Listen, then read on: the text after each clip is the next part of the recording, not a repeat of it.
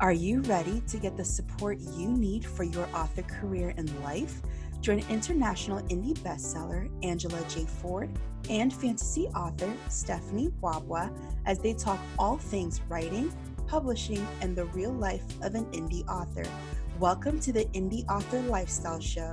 Living your best indie life starts here. Hello, and welcome to the Indie Author Lifestyle Show. We are here with episode 27, and we have an amazing interview with author Andy Peloquin coming up. But first of all, Stephanie, how has your week been? How's writing coming? Hey Angela and everyone else, how are you guys? So writing has been good. Um I did, you know, it's interesting because the last time we talked to you guys, I I did mention that I was in a bit of like a writing slump. I was writing but very slow. I was like just plodding along, but writing's been good. Um I have been diving into my serial, which is really really fun because she's a character that is just moody and like angry with the world, but she has a lot of power, so she's very destructive. and so that's just really fun because like I get to just explore a character that just does anything at the whim of their emotions without like really thinking about the consequences until it's too late. And it's great. so I've been having a lot of fun with that. And of course, writing Seraphim book two, which, you know, that will take a little bit of time just because it is a deeper novel. It's no longer the little baby novella that I was praying it would turn out to be. And so I'm just letting that take its course as it goes along. But yeah, I've been having fun writing this serial and just diving into an angelic storm elemental, which I've never read such a thing. So, like, writing it is almost like discovering a new world. And it's really, really fun. So I've been enjoying that and just taking my sweet time with it, finding the joys of writing once again. You know, we go through these lulls where you're, you know, you do it out of discipline, you do it when you're tired, but then you get back to where you're like doing it out of inspiration and motivation. And so like I'm getting back to those days, which is really fun. So what about you, Angela? What have you going on in your writing camp? Yeah, that sounds like a lot of fun, especially that character and just like Oh gosh, I can imagine all the trouble that she gets into just because she sounds wild. And that must be so fun to write and I'll just figure out the situations that she gets into. I am working on the tail end of Fated. I'm almost done. Um, I have an editor lined up next week, so she's going to want to see it. I might push it back an extra week just to give myself more time to like sit with it and kind of like think through some of my scenes, but it's going really well. I'm really enjoying it. I've added some extra elements into the story that I didn't realize until I was doing like my second go round of it. And I was like, ooh, it'll be really fun to put this stuff in here. So that's going well. And then once I get done, I get to switch over to writing Realm of Rulers, which is book four in the Legend of the Nameless One series. And that one is due out in August. And so I'm really excited to write it because it focuses on the underwater world. So I'm really excited to go under the sea and deal with the creatures there. So lots of fun things going on there. And it's been a really fun writing period. Uh, it's nice to kind of take my time and really figure out what exactly I want to say and just have fun with it as we should. Yeah, no, I totally agree, which is why, you know, I was like, I need to get back there. I need to get back to just the fun of it.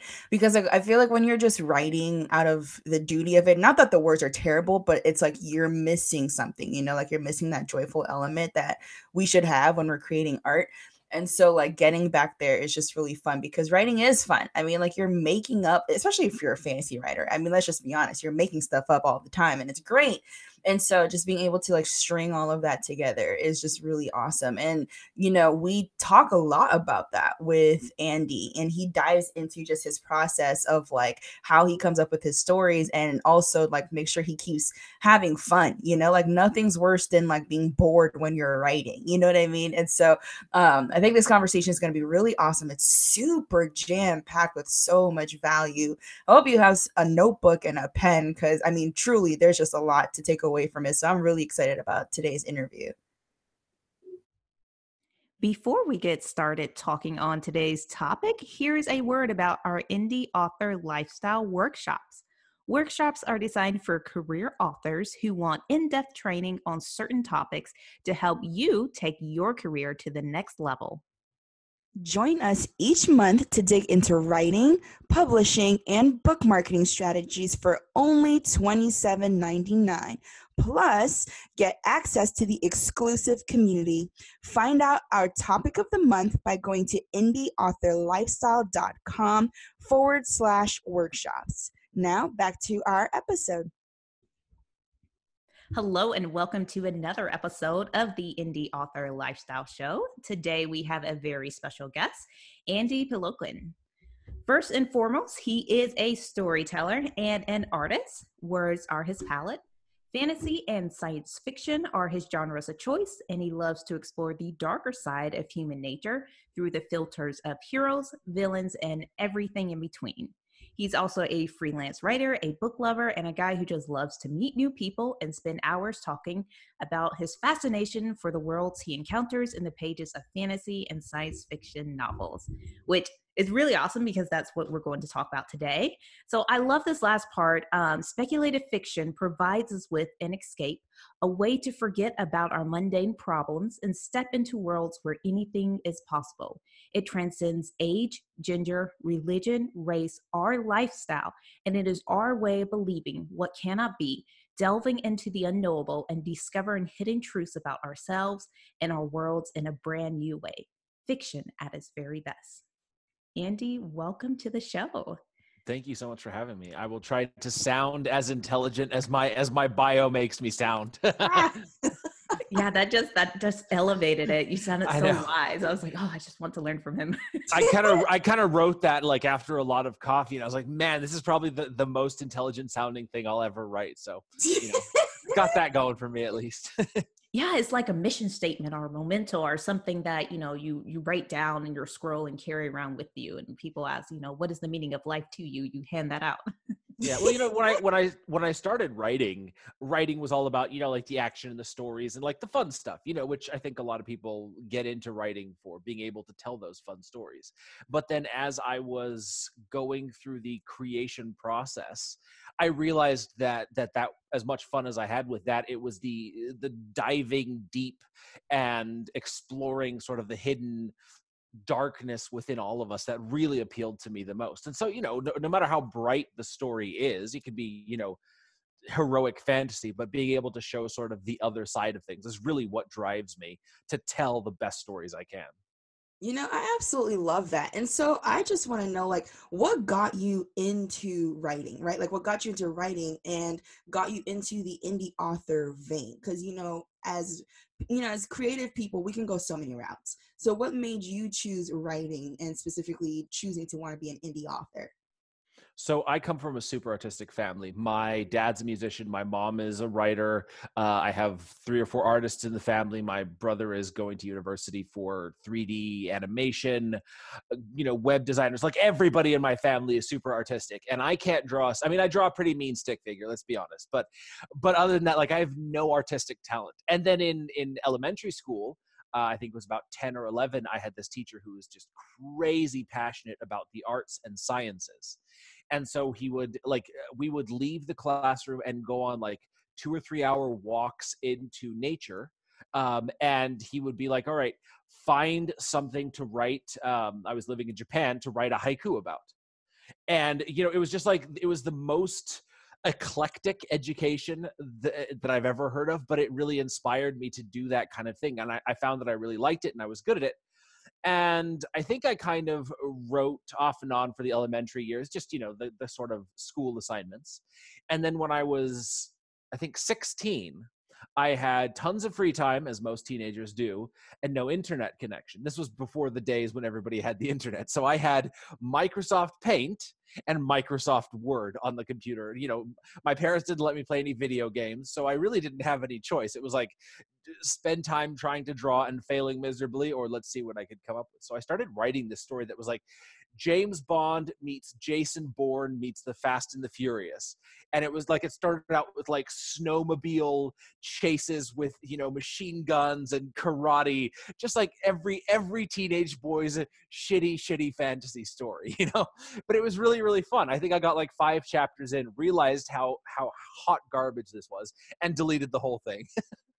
um but then I, I, I realized that I had fun doing that because for those hours that I was working on it, it just I stopped thinking about whatever else was going on around me. So I kind of kept up with it off and on till I was about 19, and then you know, life got in the way. But I'd written a few pieces uh, during my early 20s, including one that came up at uh, Halloween. It was like two o'clock in the morning. I couldn't sleep, and I just had this image of a bunch of like hooded figures standing around a child bound to an altar. And it was just like I got out of bed, I sat down at my computer, hour and a half, wrote this thing out. It's it still gives me the shivers to this day to read it. I and have shivers just thinking about it. it's it's this dark, like horribly dark piece, but like the the the ambiance is super dark, and of course the story itself is is fairly dark. But then I wrote that when I was I think uh, twenty, and then when I was in my mid 20s, uh, a friend of mine was starting a publishing company for comic books. And I sent it to her, and she was like, Holy shit, I want to do something with this. So I think I was about 25, going on 26 at the time. And I was like, All right, now if I wrote this five years ago and she loved it, now let's see what I could do now. And so I sat down, I was on a trip to visit my brothers in Vancouver. And I spent, um, I think it was a total about uh, 10 hours throughout the course of the trip, you know, uh, on the flight there, on the flight back, coffee shops here and there, writing a graphic novel script. Uh, it's basically like 300 where all of these people are marching to their death. It's called The Last March of the fifth, the 13th Rifles. And, and it was so much fun because it was this badass story where everybody ends up dead. And so it was like, all right, how can I kill all of these characters off in creative ways?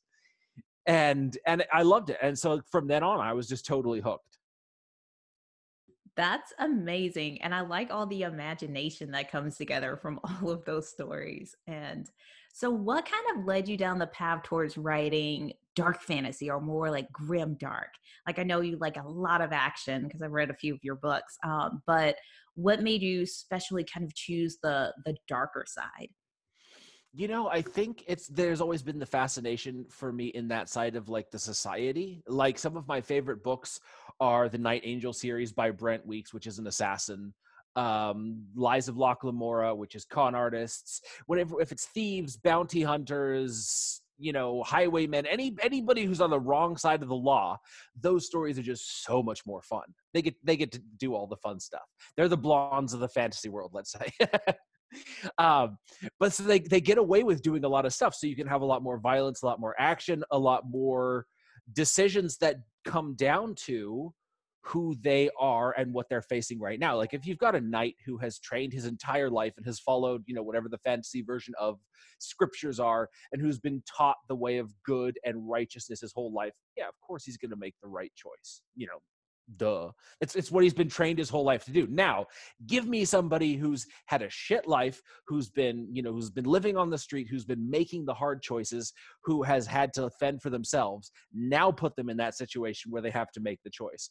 All of a sudden it becomes a lot more interesting. So for me that was that was what i wanted to read these sharp contrasts where you have amazing good human people in the middle of horrible situations or you have terrible people who live in you know in palaces and gilded mansions and things like that. So i really like playing with that with those contrasting elements.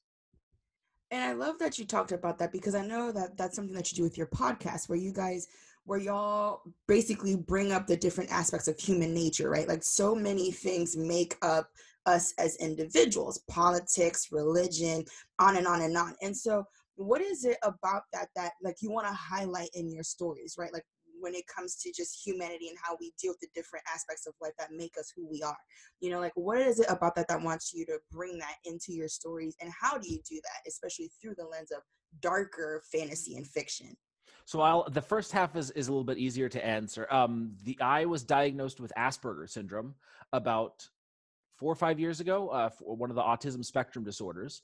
And so when I got that diagnosis, I was like, okay, I've got to understand what this is, what is affecting my brain. So I did a lot of research into it, and then I was as I came to understand it, I was like, wow, if if this is affecting my brain this way, and my perspective of the world and my emotions and my reactions and all that, what other things are other people sort of affected by that they may not realize or uh, you know things like ptsd trauma shapes your brain in a way that you have no idea until it comes up later. So all of these things it's almost like like i felt like i was a victim in my own life and i wanted to understand it and sort of take the power. And that sounds that sounds wrong but it, it sort of it's how i see a lot of people who like PTSD sufferers, they don't know what's happening until someone says, Oh, this is PTSD. And then it's like, Whoa, it makes perfect sense. And so when I started going down that rabbit hole of psychology and neurology and, you know, emotional disorders, mental disorders, all of these things, it just opened up this fascinating world for me. And so every time that I write a new character or a new story, there's always something in it that interests me about them. Um, in the Silent Champion series, it's this character who is uh, who's lost all of the men under his command. He can no longer fight in the army because his shield arm, you know, like a Roman soldier, his shield arm is broken.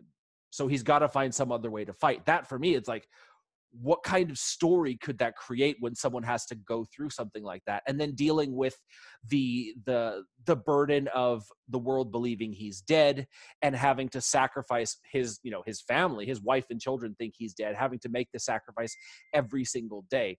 For me that was what drove me to the story just as much as the fact that i've got six badass soldiers taking on massive armies. So for me it's it's i always find this this connection with the characters that I'm writing, and then their story just kind of evolves based on who they are.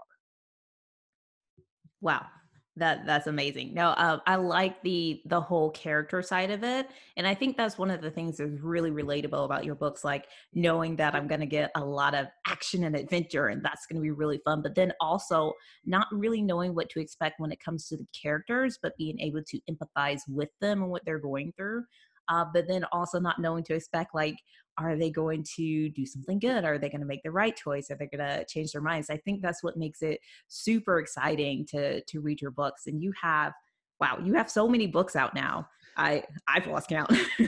It's 24 wow. 25 and 26 coming out next month. That's amazing. That's so exciting. So how do you keep like this like you have a good pace of like writing your stories and releasing them. What's kind of your process for writing and making sure you stay on schedule with all the things you have going on?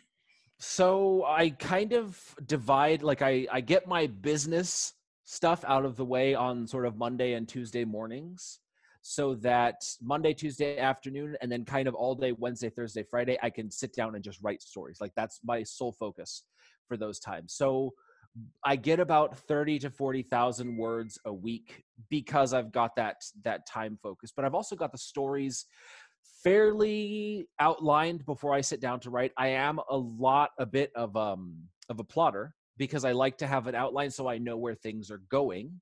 Well done, Stephanie. I I see you there.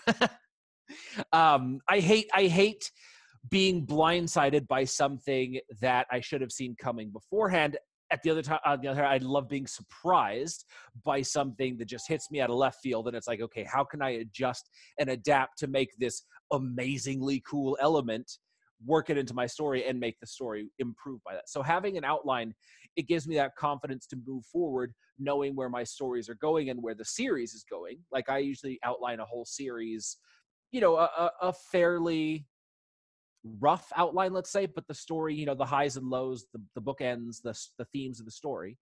And then when I sit down to write, the story evolves on its own. And so I have to sort of adapt the outlines as I go, but I know where I want to go with each of the stories. So I can just sit down and just start hammering away at those keys and, you know, and see where things take me. Can we talk about the like logistics of that though? Because some people would hear that and they'd be like, "Oh, sounds so easy. Can't do that. I've been staring at a for three hours." So, like, how? What does that look like, right? Like sitting down and actually ironing out an entire series. Because some people struggle with ironing out a book. So, yeah. tell us, like, how do you break down your series and then like iron it out into different books and then just like break down, you know, like the themes and all of that. Okay, well, it's the the series that I'm working on now is a 12 book series. It's science fiction um, paraplegic, recovering drug addict, former sniper turned government hitman. It's again, wow. it's got it's got you got drug addiction, you got paraplegia, you got technology, you got all kinds of fun stuff in there, which you know for me is really what makes the, the story is this character. So I knew from the beginning that I wanted an assassin, right? Because I love assassins and I couldn't write another one in fantasy, so I had to jump to sci-fi to make it work. um, but then I had been playing, I'd been doing a lot of research, talking to a former sniper, and getting information to write my military fantasy series and when I had come to the end of that, I was like, all right, this I want to do something with all of this stuff. Uh, and so just the idea of playing with a sniper assassin, hella fun, you know. And then from there, the the character kind of evolved. Well, why isn't he in the military now? He got kicked out of the military, not kicked out, meted out because he got an injury to his spine, so he can't move his legs. Okay, how does how do I do that? Okay, then he's got an AI in his brain that moves sort of like a, an Iron Man style suit of armor so he can move when he's in the armor when he's out he's in a wheelchair. We get this you know this really interesting balance and then slowly the story evolves until you know you've, you've crafted this super interesting opening of this guy this snapshot into his life and then you kind of have to figure out okay what kind of things would be interesting for me to play with. So i knew i wanted to do a bunch of matchups. Like basically every book is a matchup of him versus someone else. The one i just finished writing now was him versus corrupt cops you know he's an assassin he works for the government but cops are kind of on the same side. So it's this sort of gray area who can he kill who can he not kill? It's fun right? The one i'm going to work on next is sniper versus sniper. Another guy basically another sniper from his uh, unit wants to take his shot at the title of the best sniper in the the elite forces. So there's sniper versus sniper. That's a fun thing that you don't get to see often. Um, the one before that was someone he's got uh, he's uh, paraplegic and he's facing off against someone who had four of their limbs amputated and replaced by uh, sort of bionic limbs. And so every one of these books is a matchup. So i i sat down and i was like okay what kind of matchups do i want to throw at this character? I know i want to do um, you know sort of a him against AI versus AI. I wanted to do one of him where he's going up against another assassin, not necessarily a sniper, just someone else who kills for a living. So all of these things, it was really fun to to sit down and say, okay, here are all the matchups. And then once I had those matchups, it was 12 of them. And I was like, all right, now let's put this into books. So the first book that I wrote, you know, was him versus sort of low level drug dealers and just sort of introducing the world. And then after I did that, it was like, okay, now let's give me more about the character. My second book always ends up really diving deep into the characters. Um, in the the Darkblade Assassin series, the oh, Darkblade Assassin, you know, big action pack killing. The second book, so much of it takes place like inside of his head, and so every every book two kind of ends up being that way. So I wanted to send him home, so he goes back to his home planet, and there's all the adventures there uh, and then it was him versus his past. You know, his parents got killed in a car accident.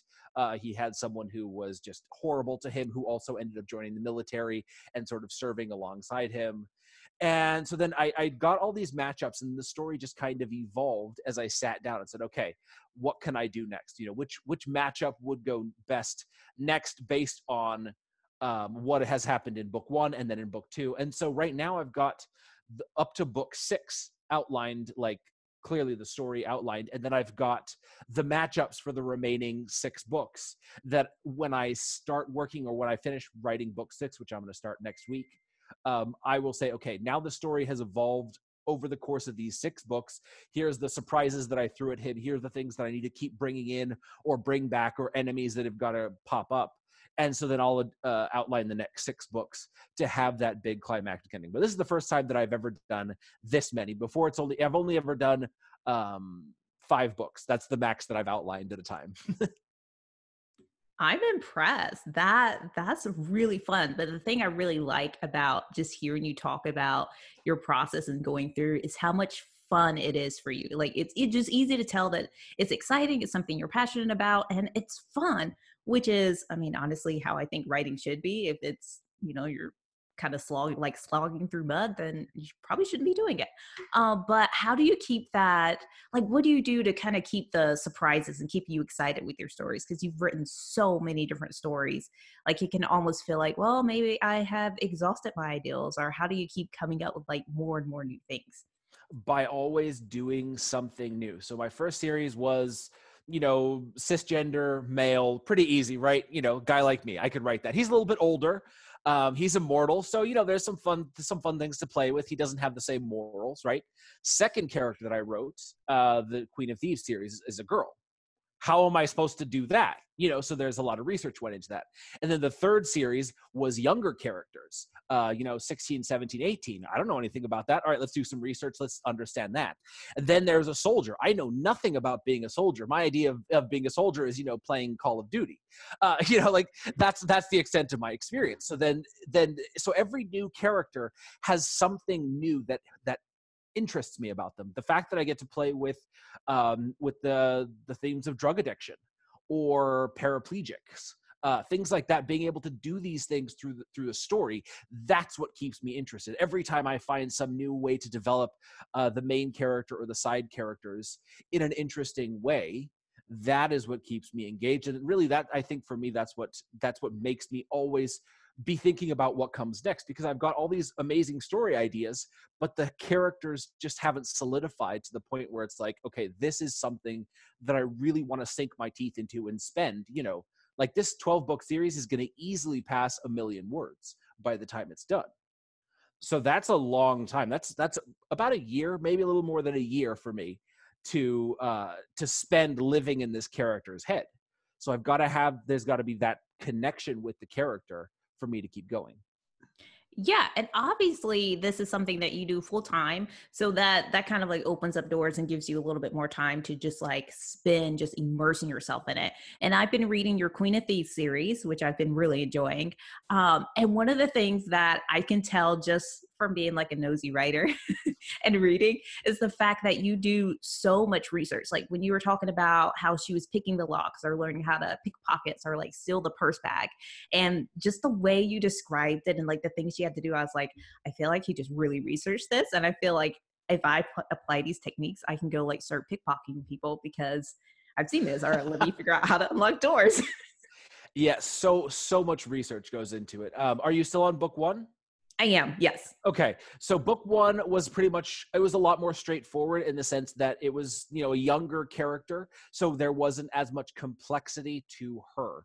But by the end of book one, a lot of things have happened that going into books two and three makes her a very, very incredibly complex character. So it, it took a lot of research specifically for people who, you know, dealt with the same things she did or who have the same um sort of personality it's not traits it's I, I, don't want to spoil anything for you but but you know the people who have something in common with her. But let's say from the, the beginning of the book when she's going into the training and they're depriving her of food and they're only feeding her sweets and fruit and things like that. Well that is actually based on real life uh, thought manipulation techniques that they use all the way that they're repeating things over and over again and sort of you know taking off you know eliminating their names and giving them numbers and depriving them of protein which is needed to both access stored memories and form new memories. Like every, all of those things they're all based on research. And and I don't you know I don't say you know sort of like Tom Clancy.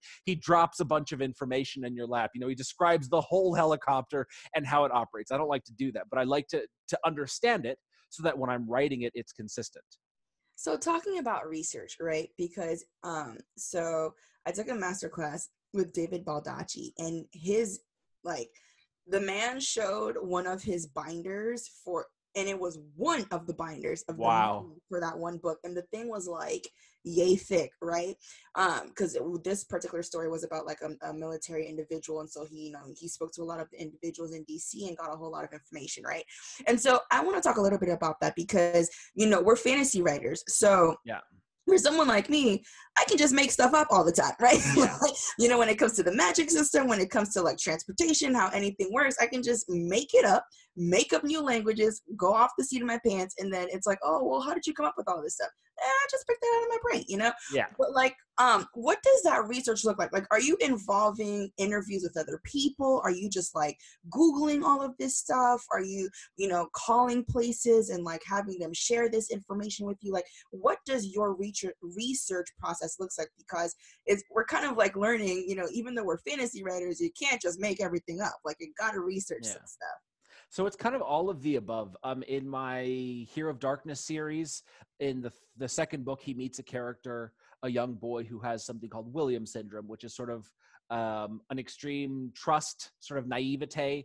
So they don't understand that the world, you know, could mean them harm. So they end up in super vulnerable situations. So I actually called uh, the William Syndrome Foundation to get direct information from them. Okay, here's the character that I want to create. Here's what I was thinking. Um, what sort of things should I you know include things like that. Um, in my latest the novel that i just finished writing last week i wanted to include a pansexual character.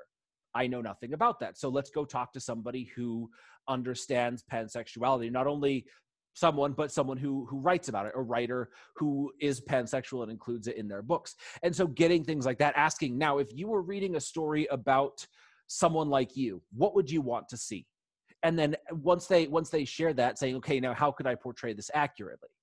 And and really that for me that's what what makes it real is is giving these people a chance to say what they want to say and then taking into account. And obviously i am no one to share you know to, to give insights into all of these things.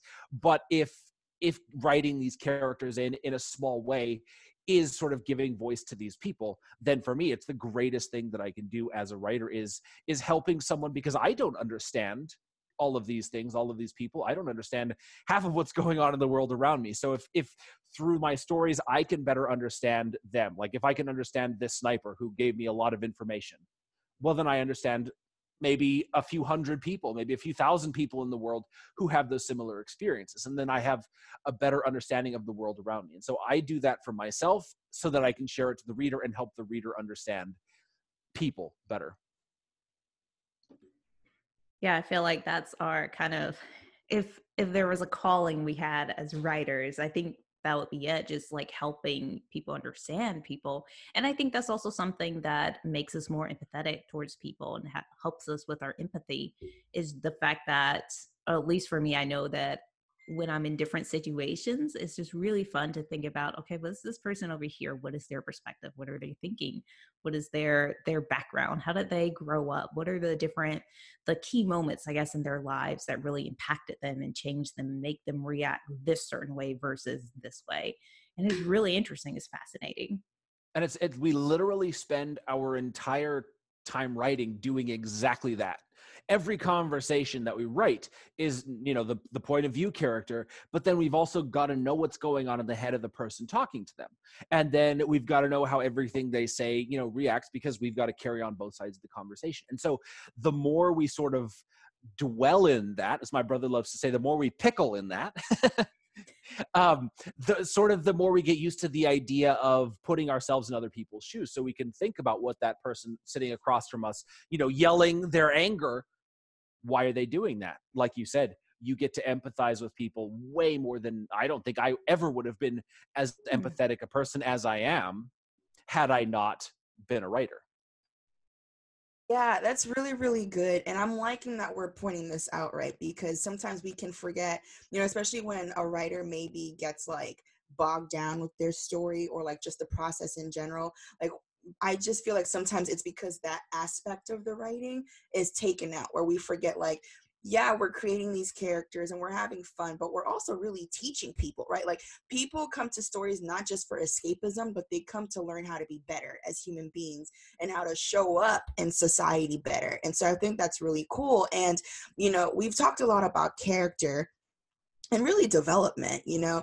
And what about your worlds, right? Because obviously our worlds shape who we are, you know? Like if I see your environment, if I see who you hang out with, if I see what it is that isn't part of your daily routine, then I know what kind of individual you are, you know? And sometimes people can be so much better had they been placed in a different environment, right? And so let's talk about the world because, you know, you do love these more off kilter, kind of like outcast types of individuals and highlighting, okay, like I came from this rough life.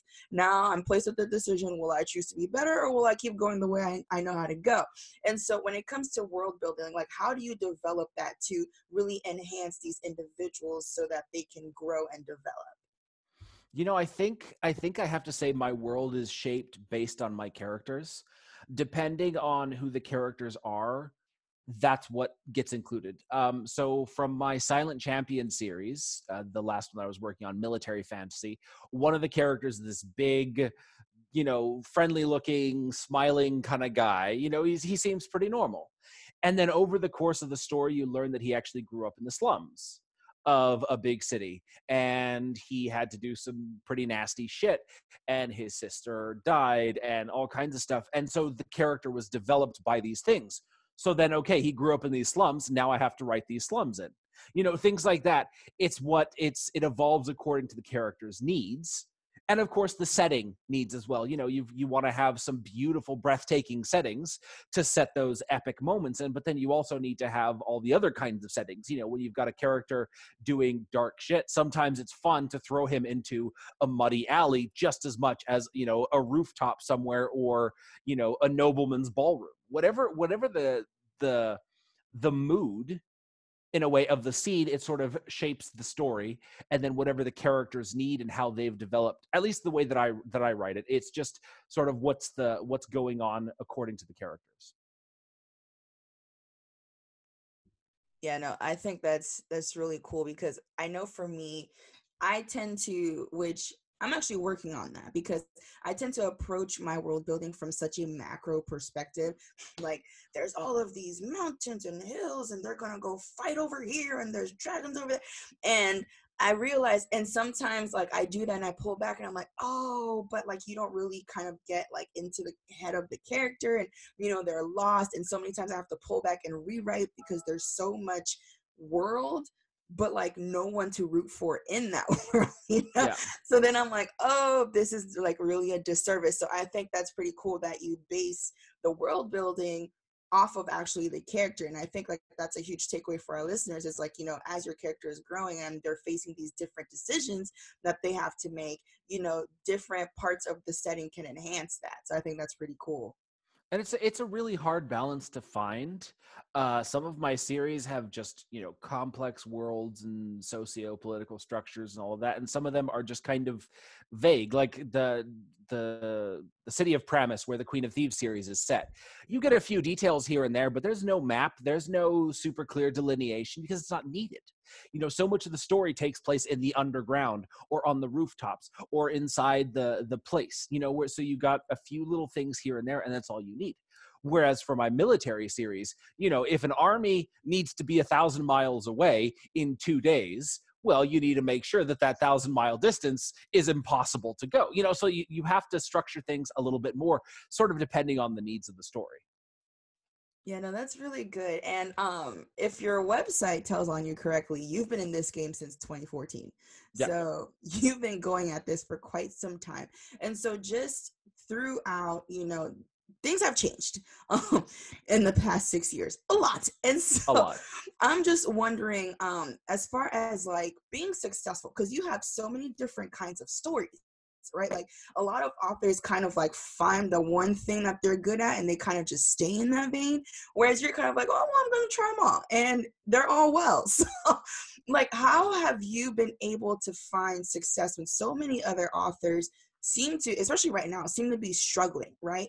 Um, struggling to get their books out there, struggling to actually be profitable, struggling to actually keep their readers' attention for longer than a book or two, you know, in their series. So how have you found profitability and success as an indie author in spite of what's going on with the masses?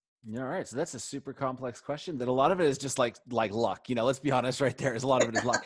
But so from from the the part that I can control is the story. Right, I can mm. control the story, and I try to make sure that the reader is a hundred percent connected to the character or as best i can you know the the main character's struggle is super relatable they're you know they're emotionally the kind of people that you want to get behind or that i want to get behind because you know i'm kind of the only one who can who can who i can write for Mm-hmm. You know, mm-hmm. it, but if I if I agree with what the character's doing or I can empathize with their struggles, I feel like there's going to be a lot of people out there who can do that, right?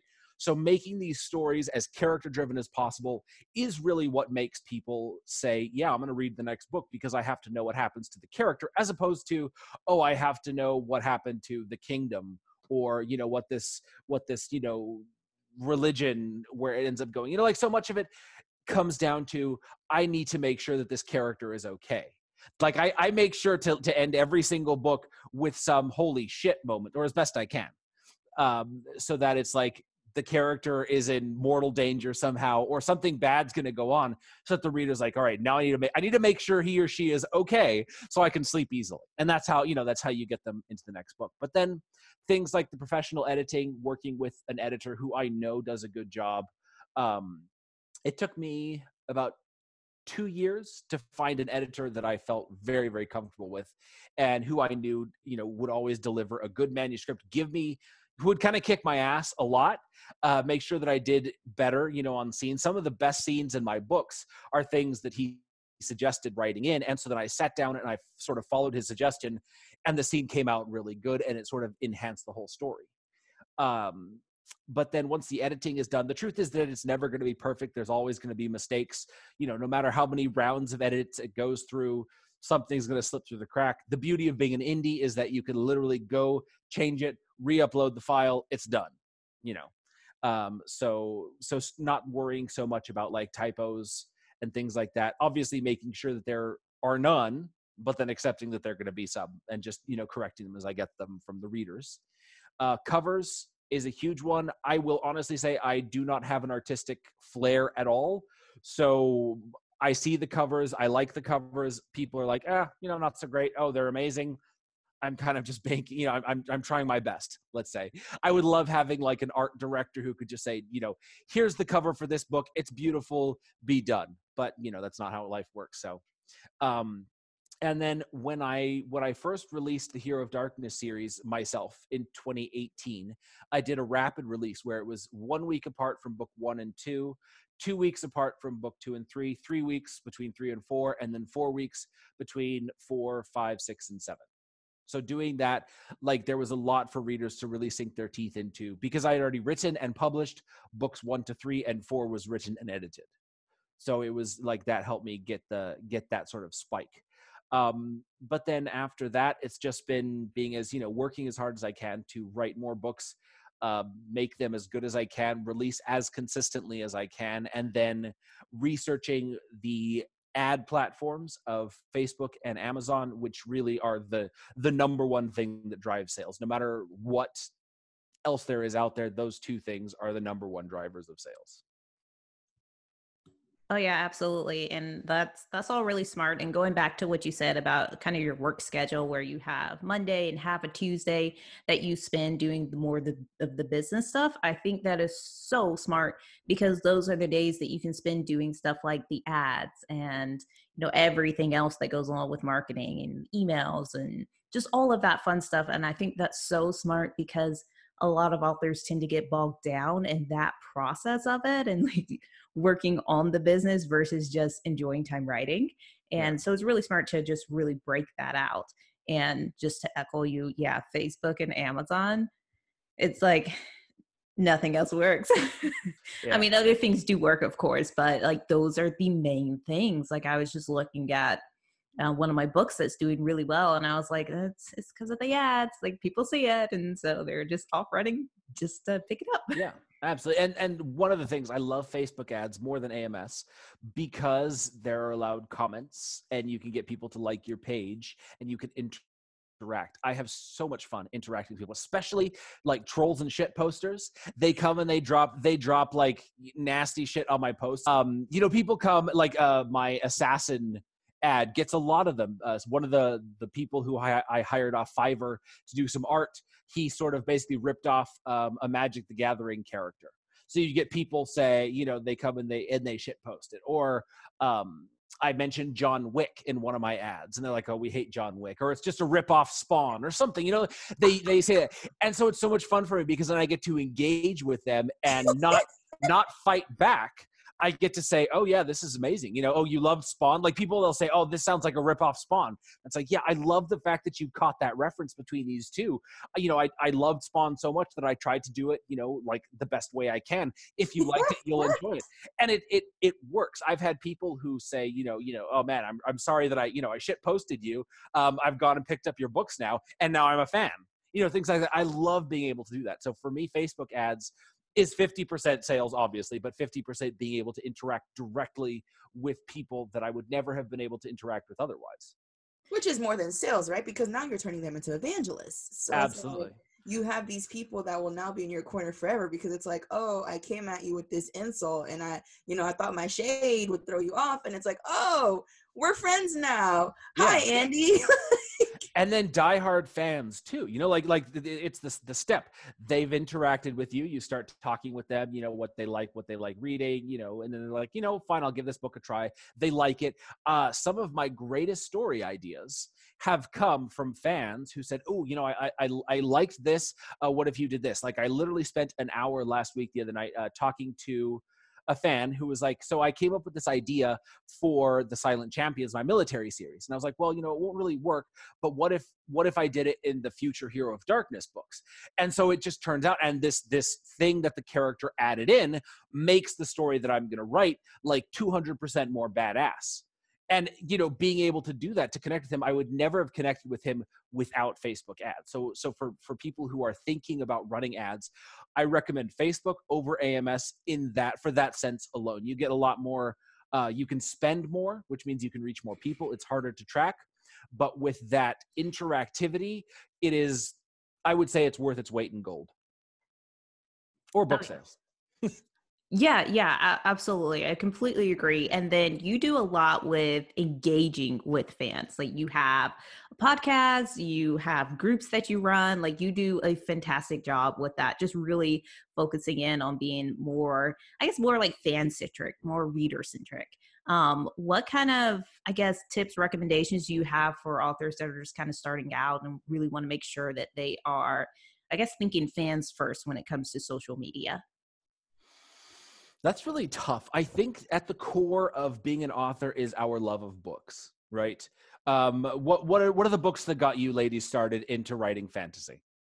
Oh, I was obsessed with Chronicles of Narnia, Lord of the Rings, and The Hobbit, which my dad read out loud, and he did the voices. And so I think just whenever I think about The Hobbit, like I can just hear my dad doing the voices and the songs, and it just gets me all excited. See how your face lit up? You went into that whole thing because it was tapping into this memory, right? Stephanie, what about you? Okay, so don't judge me, but it was um, the series of unfortunate events with Lemony Snicket. nice. and then later on, um, definitely the Mortal Instruments by Cassandra Clare. I am a grown woman, decades later, I am still obsessed. Like I can't. I love it, and I'm part of the fandom, you know. So it's like we get to just talk about these characters like years later, still absolutely exactly. in love, and it's awesome because it got me reading, but then it also got me writing. So I'm like double win. and that's the beauty of this is that everybody out there who reads is like us in some way or another. I will talk, you know, the lies of Locke Lamora, Scott Lynch with anybody, anytime, because it's so awesome.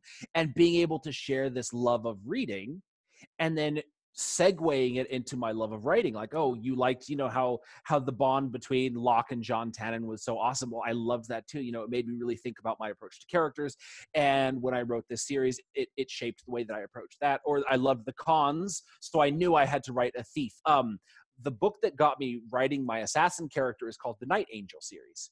And it's a trilogy about this badass assassin, you know, magical dagger, sort of immortal, 40 year old, give or take. And it was exactly what I wanted in a character at the time. I loved it. But the focus was so much on the younger character. And when I realized he wasn't going to write any more books, I was like, I'm going to write my own. And thus was spawned The Hunter. You know, so all like being able to share with people your love of something that they love just as much is the thing that that bonds them to you initially. And then of course you have to talk about you know your writing and your stories. But then when they when they see you less as the name at the bottom or, or top of your book wherever you put your your author name on your cover um, when you're more than just a name to them you're a person that they can connect with. That makes you so much more real to them. And then when they see that you've written something or you've got a new book out or you're doing a deal they'll be like let's give it a try. And often that's enough to just hook them for life. And so, talking about some tactics um, that I know like authors will like to try, like giveaways and things like that. Um, as far as like we can market and we can engage, you know, through comments and stuff like that. But what do you find are some other ways as far as like long lasting engagement, right? Like I know um, for some of us, we do, you know, like, hey, I'm writing this this book. Let's all write it together. Like, you know, what do you guys choose? And then all write from the you know the perspective that you guys choose. I know uh, Angela is in episode two, no, not episode season two, um, with her serial. I'm still in episode one. I know some other authors, uh, author friends who are doing that as well. And so uh, for someone who's listening and they're like, you know, I feel like I've exhausted all of my ways to keep them like engaged, and you know, people aren't answering emails and they're not opening them or they're not commenting back on posts and things like that what would you advise would be like some things to try um as far as like keeping readers engaged? Because there's so many ways you know but i'd love to hear your thoughts. Um i ask a question. Mm. that's that's kind of all it is uh, every email ends with a question.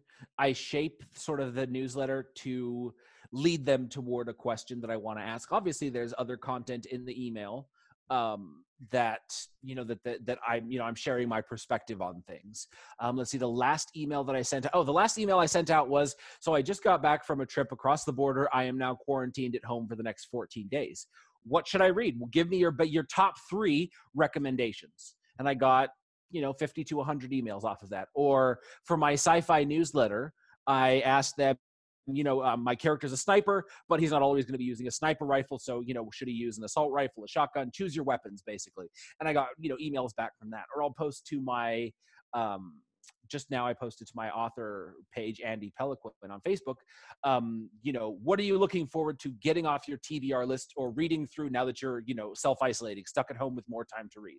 And just get comments like that uh, just any kind of questions like that that gets people talking and then you you answer back and you begin a conversation and it's a genuine conversation. You don't sell your books. I don't think i i sell my book in any of these conversations because these people they already know who i am. They know i write books. There may be a time when i say you know let's buy my book but for now you know it's like 80% of the interaction should just be genuine human interaction like you're talking with a friend uh, you know, over a cup of coffee or, you know, now through video chat because it's all we can do. but but really that's for me that's what it is it's just that genuine human interaction. So my facebook group i think i've got maybe 20 or 30 fans who are very very engaged. The group is about 600 strong but most of those people never comment or like or anything but that's okay you know because i get to talk with the ones who who care. And so every time that i can i post something somewhere where people will engage and just just connect with them more and more every chance I get. Yeah, I think that's awesome and that makes a lot of sense because when you're asking the question it really invites people to talk about themselves which people love to do. So Absolutely. it's it's a win-win and then you're sharing something that you can bond over which is awesome. Absolutely. Like today in, in my book rec- or the book recommendations email that I got, pretty much every single one of those emails included a book that I'd already read, whether it was The Lord of the Rings or The Belgariad or The Malazan, whatever it is. And so I can say, oh, I loved this book and it made me think of this. Or I, I liked this series and it's what led me to writing this character. And so being able to relate it more and more to to my life, my writing, my but then it it it's one more cable that connects me to them essentially. Yeah, and people don't forget that. That is amazing. Exactly. Well, I wanted to ask one more question before we wrap up today. Um, I guess what would be your advice for authors who are, I guess, in the trenches? They're they're writing books and they're they're getting them out there, but maybe they're not as inspired as they w- would like to be. What advice would you have for them? Mixing it up today. Yeah, that's that's a good question. I would say nine times out of ten, push through because the next chapter, the next writing session, the next scene, the next book you know whatever it is there's always going to be something that that hits you and motivates you. Pretty much every single book there is a part or two where it's like i don't want to sit down and write. It's too much work. I don't know exactly how the story is going to play out so it's stressful. It's it's i know it's going to be a huge emotional investment and i'm dreading it. So i'm i feel like that too. Um only one time in my entire author career have i stopped a book mid book because it was too difficult. Until that moment, I would have said, There, I will never leave a book undone. I will always power through and finish it. But that book felt like a slog in the wrong kind of way. It was it was pushing in the wrong direction. I was just writing because I felt like I needed to write as opposed to really getting into the story. So I I stopped. I took four months off or three months off that story and wrote four other books that just like came out super fast. The first the first three four books of my sci-fi series, I wrote that between September and December of 2019 because the story was just so much fun. I got this new character, I got this new world, I got this, you know, snipers and spaceships and AI and all kinds of fun stuff, right? That that brought back my love of telling a story. And that doesn't mean this, you know, the the story was any less deep. There, you know, like I said, drug addiction, paraplegia, all these kind of things. And then when I sat down to finish that book in January of this year, um, I had stepped away. So when I sat back down to work, it wasn't as much of a slog. So I was able to finish it, and and doing so actually made the story so much richer. Like that was the book, this one that I came back to. I broke down at the at the final scene of the book because it was such a dramatic scene, and I think if I'd sort of shoved my way through the story and brute forced it, I wouldn't have been able to come up with this scene that is just so viscerally intense. So nine times out of 10 push through, but then be aware that sometimes it's better to step back and move on to something else for a little while and then come back refreshed. Such sage advice. Like it's so good because it's true. You know what I mean? Or especially for people like that's why we dance through like two stories at a time sometimes. You know, like you work on one, knock it out, put it aside for a while, go work on the other one, come back because when you're fresh with it, then it's like, oh, I can do so much more with this and make it so much better. But Andy, you are awesome, my guy. Like you are awesome. Thank you for coming on and just sharing so much value. I mean, I know our audience is definitely going to get a lot from this. Any Thank you so. From you, Angela. Oh, yeah, this is awesome. And we can't wait for people to listen to it and leave their response. And we'll include links to your books and your website in the show notes so that everyone will know where to find you. Awesome. Thank you so much for having me. This is a blast. I hope I didn't talk too much. Never. The journey to becoming a full time author on your own terms doesn't have to be lonely or hard.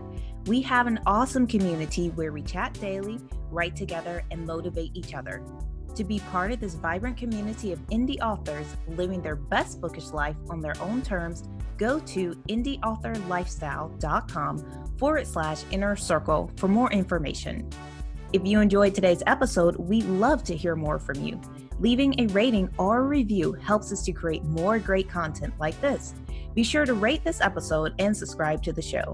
Thanks for listening to the Indie Author Lifestyle Show. See you inside the community.